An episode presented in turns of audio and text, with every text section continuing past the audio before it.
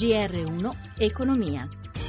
Buonasera da Stefano Marcucci, borse europee toniche oggi spinte anche dal nuovo record di Wall Street, ci racconta tutto da Milano Giancarlo Zanella. Giancarlo. Sì, buonasera, proprio così i listini americani salgono di oltre un punto, il Dow Jones infrange ampiamente i 20, anche i 21.000 punti e così anche tutte le borse europee riescono a chiudere in deciso rialzo con eh, Londra che guadagna l'1,64%, Francoforte l'1,97%, Parigi il 2,10%, anche Madrid più 1,92%, oggi la migliore resta, come per tutta la giornata, a Milano con il Fuzzi Mib che guadagna il 2,39%, grazie soprattutto agli acquisti, agli acquisti sui titoli bancari, per esempio Ubi Banca guadagna il 5,63%, Intesa San Paolo, Unicredit Banco BPM oltre 4 eh, punti percentuali. Per quanto riguarda il mercato obbligazionario in, si è ridotto lo spread, la differenza di rendimento tra il nostro BTP e il Bund tedesco a 184 punti base, con gli interessi sul nostro decennale al 2,12%. Infine eh, tenta un recupero anche l'euro nei confronti del dollaro, in questo momento è scambiato con un dollaro 5 cent e 67. A te la linea. Grazie a Giancarlo Zanella, buonasera. Fabio Sdogati, docente di economia internazionale al Politecnico di Milano. Professore, buonasera.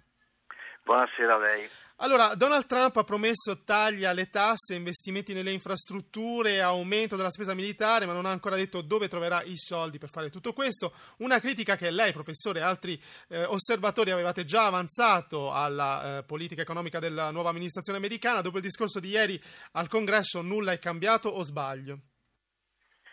No, da ieri non è cambiato molto, nel senso che io ho letto con estrema attenzione tutto l'intervento di Trump e eh, dice esattamente quello che lei ha detto riassumendo. Eh, faccio questo, faccio l'altro, non si parla di fonti di finanziamento.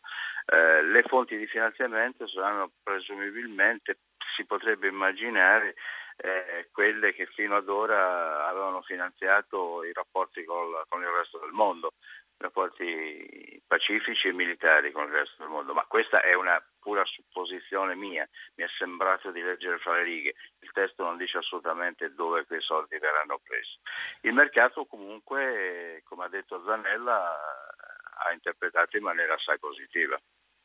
Allora passiamo ai conti pubblici italiani invece. L'Istat conferma la crescita allo 0,9%, il PIL però è ancora a livello del 2000, il debito è salito al 132,6% e dall'Europa il commissario Moscovici, Moscovici dice all'Italia che il dialogo è aperto ma le regole sul debito vanno rispettate e che in fondo la correzione richiesta all'Italia è ragionevole essendo solo dello 0,2% del PIL. Così professore, è poca roba. Ma guardi, eh, parliamoci molto chiaro, questo è il 2017, eh, abbiamo ancora il PIL di 17 anni fa, questo è un dramma, noi stiamo parlando di un dramma.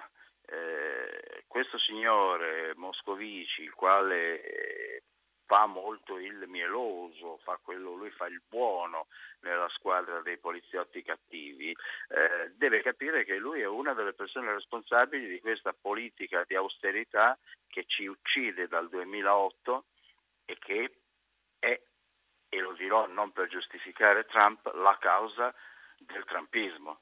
Cioè, se è arrivata negli Stati Uniti una ondata reazionaria così forte, così violenta, anche anti-europea, è per il fatto che loro in questi anni, gli americani, hanno continuato a spendere e hanno continuato a eh, incentivare un po' il resto del mondo, noi non abbiamo comprato niente da loro e questo doveva succedere. Questi sono i risultati della squadra Moscovici e non solo ovviamente.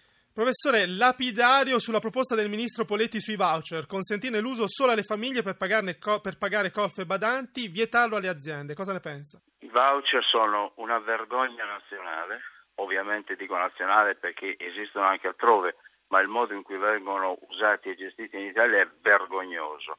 I vouchers vanno aboliti, il lavoro va rispettato, va contrattato e va remunerato. Grazie professore, grazie professor Fabio Sdogati. Andiamo avanti, Sud ancora in ritardo nella raccolta differenziata. Il Coreve, il Consorzio per il recupero del vetro, ha deciso di migliorare l'organizzazione dando incentivi a chi farà significativi passi avanti nel recupero dei rifiuti da imballaggio. Di che cosa si tratta? Il presidente del Consorzio, Franco Grisan, nell'intervista a Roberto Pippan. Si tratta di dare un premio ai risultati, però i risultati devono essere aggiunti da ogni singola regione. Ci sono delle situazioni in alcune regioni dove c'è proprio un problema di aggregare questi piccoli comuni e cercare di farli lavorare assieme. L'obiettivo è 60.000 tonnellate in più all'anno, un aumento di circa 3 kg per abitante. Realisticamente penso che sia alla nostra portata, la portata di quelle regioni nel 2017 e nel 2018. ANCI e CONAI intendono darvi una mano, soprattutto i comuni.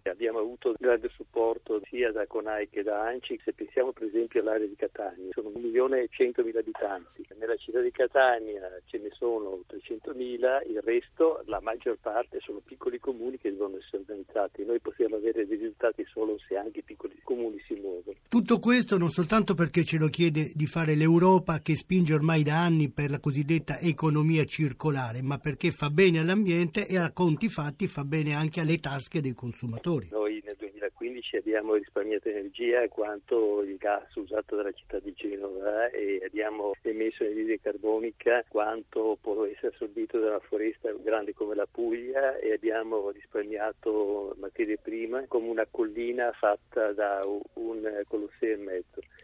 Segnali positivi dal mercato immobiliare. L'Agenzia delle Entrate ha registrato nel 2016 oltre un milione di compravendite. Gelsomina Testa ha sentito Luca Rossetto di Casa.it. Le crisi congiunturali come quella che abbiamo alle spalle insomma, sono destinate a passare. Sia l'edilizia residenziale che quella eh, commerciale hanno conosciuto una, una, crisi veramente profonda, quindi è difficile individuare un comparto specifico. Il segno di un risvegliato interesse delle famiglie e degli italiani per eh, il principale bene di investimento. Questa cosa è, è facilitata anche da un basso livello dei tassi di interesse che credo siano al minimo storico da tanti decenni e quindi il mercato inizia a riprendersi dopo anni di, di stagnazione molto, molto punitiva. Quali sono le previsioni per il 2017? Ma le previsioni per il 2017 sono che il mercato immobiliare chiuda con una eh, crescita eh, a due cifre. Gli ultimi dati eh, degli osservatori e dell'Agenzia delle Entrate ci dicono più 18,4 per l'ultimo trimestre. Prevediamo che questa tendenza si mantenga nell'arco del 2017. Noi ci fermiamo qui, grazie a Cristina Pini per la collaborazione, a Mauro Zaninotto in regia, da Stefano Marcucci, buon proseguimento su Radio 1.